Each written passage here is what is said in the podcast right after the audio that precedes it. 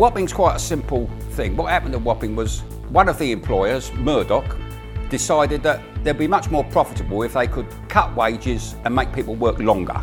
It wasn't about technology, it was about people having their wages cut and working longer, with the connivance of the government and the police. And on one night, we had television cameras there with a, a lady reporter who'd been to every murderous place in the world reporting, Kate Adie. And the first time she gets hurt, she gets hurt at Wapping. The police hit the cameras, hit her, hit everybody.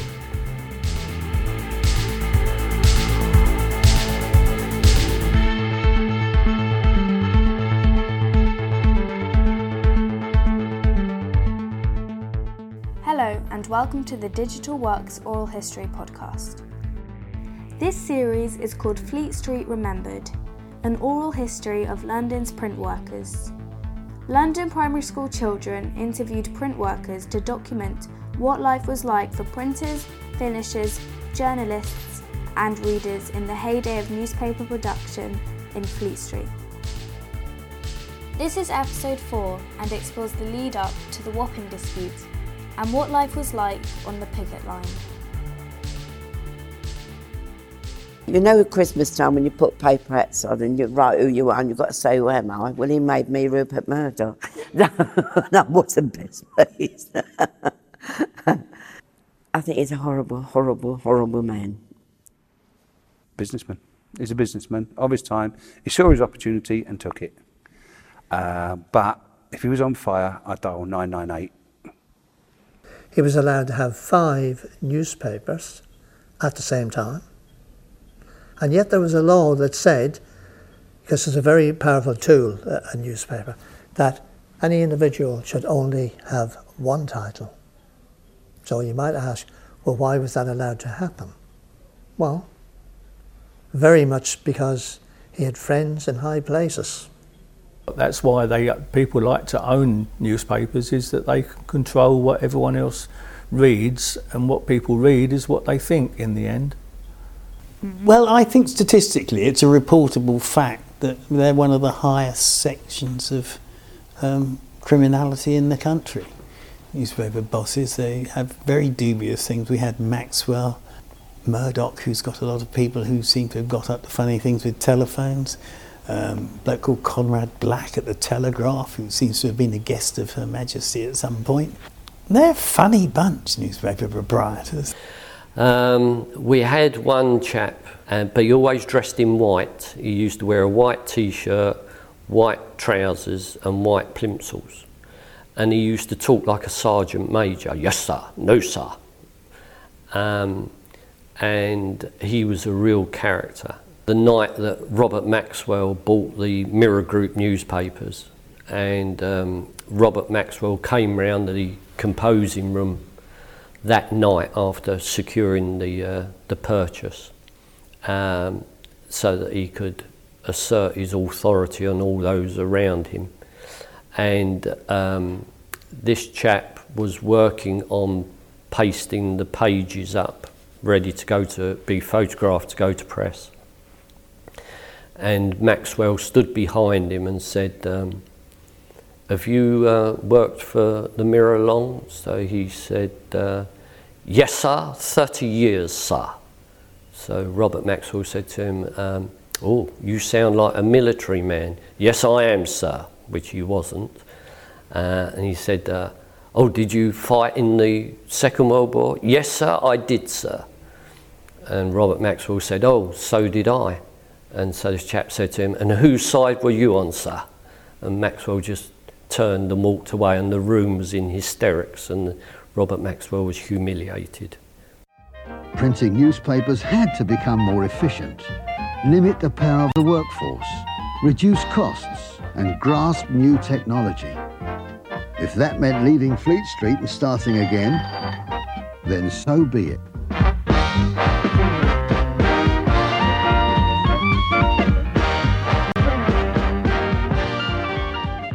Wapping. What happened at Wapping? Wapping's quite a simple thing. What happened at Wapping was one of the employers, Murdoch, who no doubt you've heard of, decided that they'd be much more profitable if they could cut wages and make people work longer. That's what Wapping was about. It wasn't about technology, it was about people having their wages cut and working longer, with the connivance of the government and the police. Murdoch wanted to dump, as did an awful lot of the other proprietors in Fleet Street, their workforces as cheap as possible. And he couldn't have done it, unfortunately, without a certain amount of political collusion. It was almost a Faustian contract was concocted between Thatcher, who was Prime Minister at the time, and Murdoch. Because Murdoch used to, we used to sell, or we used to produce on the Fleet Street site, 4,400,000 copies per night on that one site. And if you think that normally on average, one newspaper gets seen by about three or four people, that can influence an awful lot of people. So the deal was that the Sun, or Murdoch's newspapers, would support Margaret Thatcher. And the other side of the agreement was that Thatcher would put in anti union legislation that would allow him and give him the facilities to dump a workforce, which he exploited. Uh, because the government was determined to rein in the powers of the trade unions. So once they, uh, the, the government and the mining industry had had their victories with the miners, we knew it'd only be a matter of time before they picked on the print workers. And instead of uh, negotiating and making it a civilized way of uh, changing people's working, he found it easier just to sack everyone and start again with uh, with people who were new, uh, and he could probably pay them less money, um, and he didn't have the unions to worry about. The big change with the new technology was that printing the pages became a lot cheaper. You could do a lot more pages, and thus you had a lot more advertising space that you could sell. And that was the key. There were two things that the technology was very useful for.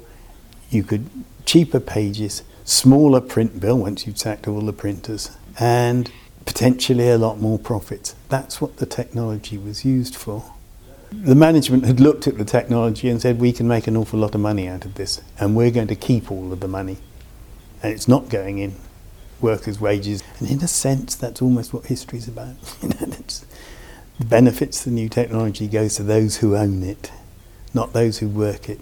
We'd always said that what ought to happen is that where you have systems of work that improve the system, it should also improve the system for the workers. So instead of having to work longer hours or the same hours, then you should work shorter hours, and that's what we said. But unfortunately, managements don't see that way because mostly they introduce those sort of systems not because it's brilliant for everybody, but because they can do things more cheaply. I just think he wanted to employ people that wasn't in the union. I think he, he felt that um, he could offer them less terms and conditions, less holiday, and certainly less pay. He didn't see why he should pay a thousand or twelve hundred quid a week to somebody when he could get someone in to do the same job with the, the coming of computers for about 150 quid a week. And he said to us, Well, I'm going to set up a new firm in Wapping, and you can come, but you have to come on my terms, which would mean no union membership. You would have a fixed rate of pay, which I would determine. You'd have no rights to complain about anything. In fact, you'd have no rights at all. And by the way, half of you won't be required. He, he did something that I never thought anyone could do. He got a newspaper out without any union labour whatsoever. And he got it out. So it was a bit of a shock. And then we had that year long battle that I expect you've heard about. Really, I can't tell you much. And one of the reasons I can't tell you much about the lead up to the Wapping dispute is that the crucial part of the lead up to the Wapping dispute is that we weren't told anything. At one point, various of my colleagues would disappear with what was known became known as whopping cough. Oh, they're off sick, they've got whopping cough. And what that meant was they were being trained down in Wapping to do work on the new technology. The plant at Wapping had already been bought and it was going up, and we knew that because we'd been involved with it, and lots of the union representatives had been to the site to recommend to the management the positioning of the machines and how many people to be employed and so on. And then the management stopped. They threw, if you like, a cloak of secrecy over everything, and they wouldn't talk to the union at, at, all. They wouldn't talk to any of the workers, they wouldn't talk to any of the union reps. So we became very suspicious. We knew that something nasty was going on, but we didn't know what. And then we started to hear about the management recruiting new workers in different places around the country. And we realized that what was happening was that they were recruiting people to replace people, but we had no idea that what was going to happen was that the management would sack five and a half thousand people literally overnight. We didn't know that. And we, we thought there was going to be some negotiations and a settlement was going to happen. And just out of the blue, everyone got sacked. Whereas the management then said to the, to the printers, well, you're all sacked. And then they came to the journalists and said, on a Friday afternoon, they said, you are all moving to Wapping tomorrow to start work on new technology. We'll give you a whole load of money. Make your minds up, take it or leave it. You get on the bus. There'll be buses here tomorrow morning that will go to Wapping, take you to Wapping. Those of you who don't go uh, will be fired. In my view, they'd engineered the strike with the printers in order that they could sack the printers and then move everybody in. And I said I wasn't going along with that. There was a vote among the journalists on the Friday evening and they voted overwhelmingly to get on the bus and go to Wapping. And I think eight journalists at the Sun refused, and I was one of them. It was it was actually working on the stone. That bit I told you about working opposite the printers. That I couldn't. I had you know pe- men among the printers that I'd worked with, and I'd worked very closely with them. And there I was being told, right, you are going to do something that is going to assist management in sacking these people and it wasn't for me. I couldn't have lived with myself doing that. At the end of January 1986, Rupert Murdoch, proprietor of The Sun, The Times, The News of the World newspapers, moved his operations from Fleet Street to Wapping in East London. At the same time, he sacked 5,500 print workers and employed 600 other workers to operate his new plant. The first edition of The Sun to be printed at Wapping appeared on Monday, the 27th of January. Since that day, the print unions have mounted a continuous 24-hour picket of the main gates in protest against this move. We were fighting to get our jobs back. And if we couldn't get our jobs back, then at least let, let us have our redundancy. So what we tried to do, we tried to do everything as peacefully as we could to create as much inconvenience as possible to try to stop the lorries coming out but also to create as much of an impediment, an obstacle for the police. So we used to gather just opposite the Tower of London, thousands of us, at around about eight o'clock at night.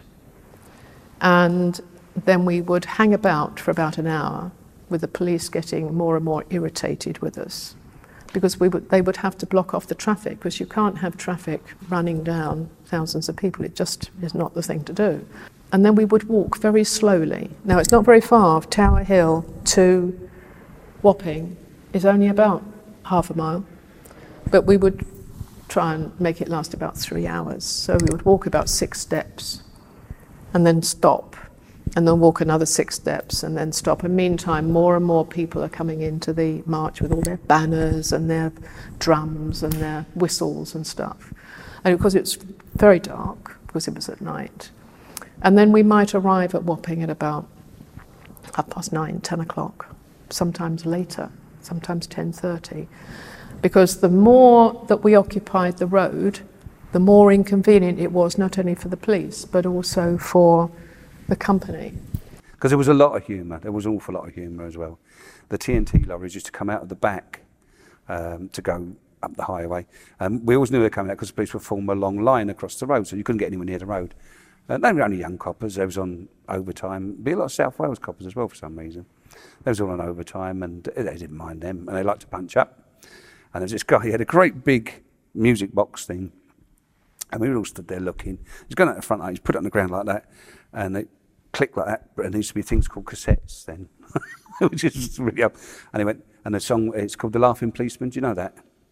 And he said, I know a fat old policeman who lives just down our way. Try and have a listen. If you find it, Google it up, The Laughing Policeman. It's a really silly song. But this was booming out about one o'clock in the morning, and even the policemen were laughing. And it was nice. It, it, there was lots of good things went on, lots of funny things.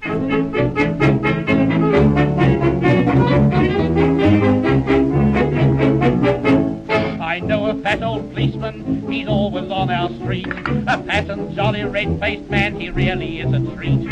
He's too kind for a policeman, he's never known to frown. And everybody says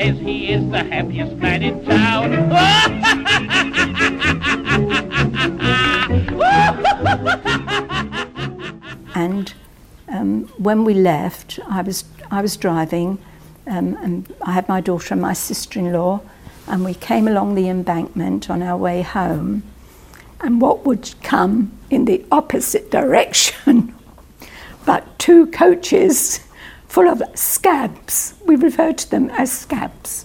They were, they were the people who were being brought up from the EETPU union from Portsmouth. This was a case of 95 red, red rags to three little bulls in one car. And I went berserk. We were at the traffic lights. I went berserk. My daughter went berserk. We wound down the windows and we shrieked out of the car scabs, scabs, scabs, because that was what people did on a Saturday night at Wapping. What we used to do was to go down to Wapping and just stand opposite Murdoch's new plant, his new offices, where the new paper was coming out. And we would just be showing our protest. And um, we weren't allowed to go too near. But uh, when the lorries came out, everyone would shout jeering things at them, like scab and whatever. Used to have like little tents and sleep on the pavement and thing, and, and used to sort of try and attack the lorries with throwing eggs at the windscreens of lorries because if you throw an egg at the windscreen and the windscreen wipers won't clear it, just make it smooth. So all the big lorries was coming out of Watford with all newspapers. Everybody'd stand there and throw eggs at them. Eventually, what they would do, the police would clear a way for the, for the uh, newspapers to come out. Then they'd fly out at 50, 60 mile an hour. And if you was in the way, well, that's bad. That's tough luck on you. In fact, one guy was killed. Well, he wasn't a picket. He was just walking down, down the street, and he got hit by a lorry going at 50 mile an hour. Well, once the dispute started, I was one of those uh, people in the union who would help organise demonstrations and support for the workers who were in dispute. So um, I would help organise the marches, I would make all the arrangements. And we had a big march from Scotland uh, to London, and I helped organise that. And then I would also help organise support for the workers by raising money, by speaking at meetings, um, and uh, helping with their legal cases and their unemployment benefit cases, and just trying generally to help people live their lives so that they were able to feed themselves and their families. And it was very difficult for the union to place everyone in a job. So there were times when some of us didn't have a job to go to. And so there was a lot of suffering. There was a lot of times when we couldn't buy enough food. We didn't have enough money to pay the bills. We'd go down there and we'd take food parcels down for them because they wasn't earning no money. So you you take food parcels down so they could take home. So they they got families with children. They wasn't earning any money. And the union used to give them some money. I used to go over there every Saturday night and every Wednesday night because that's when they had the big marches. I worked in the soup kitchens. We had a caravan. It wasn't a soup kitchen, we had a caravan parked and we, we did the soups.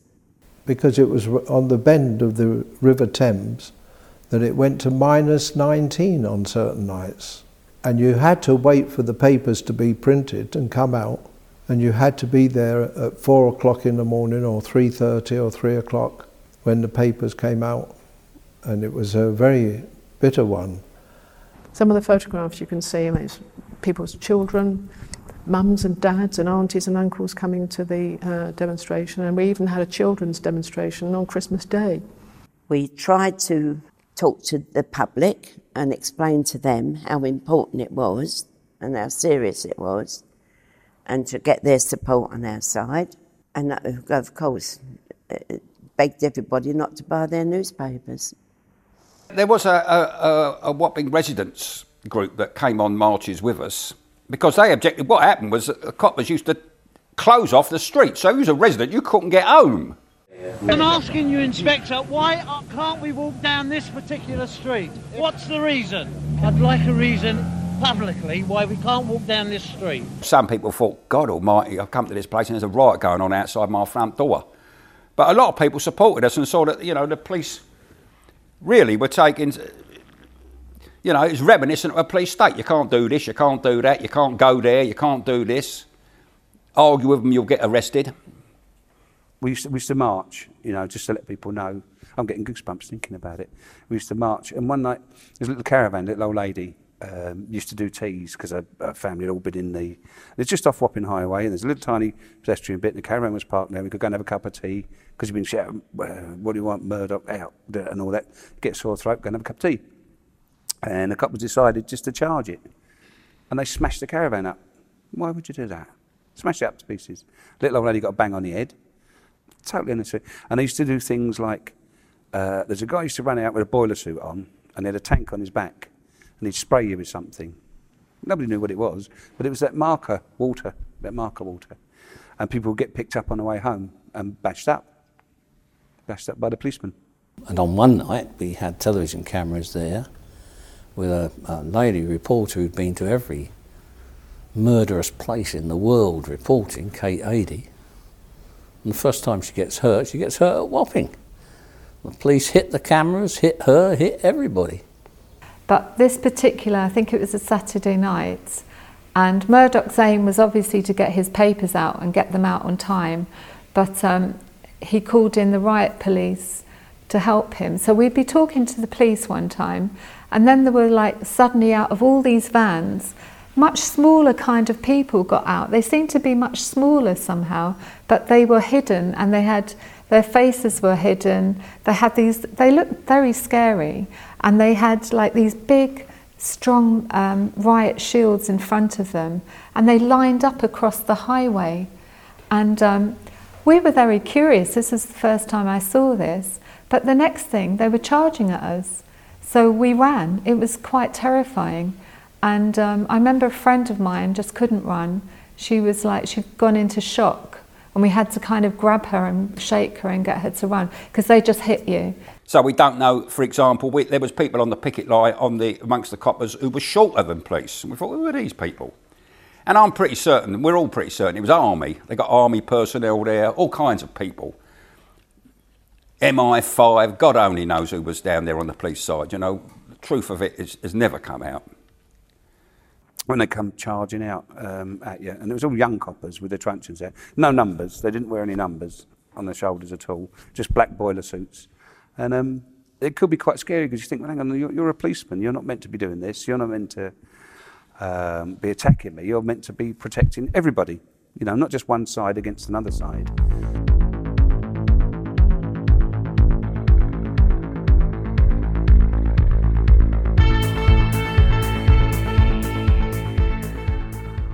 Thank you for listening to episode 4 of Fleet Street Remembered. The interviews were collected by children from St Matthew's and St George the Martyr primary schools as part of a project supported by St Bride Institute and the News International Dispute Archive. Archive audio courtesy of Andy Humphries and Dispute TV. In the fifth and final episode, we explore confrontations between the police and picketing print workers at Wapping and the effect new technology had on the industry.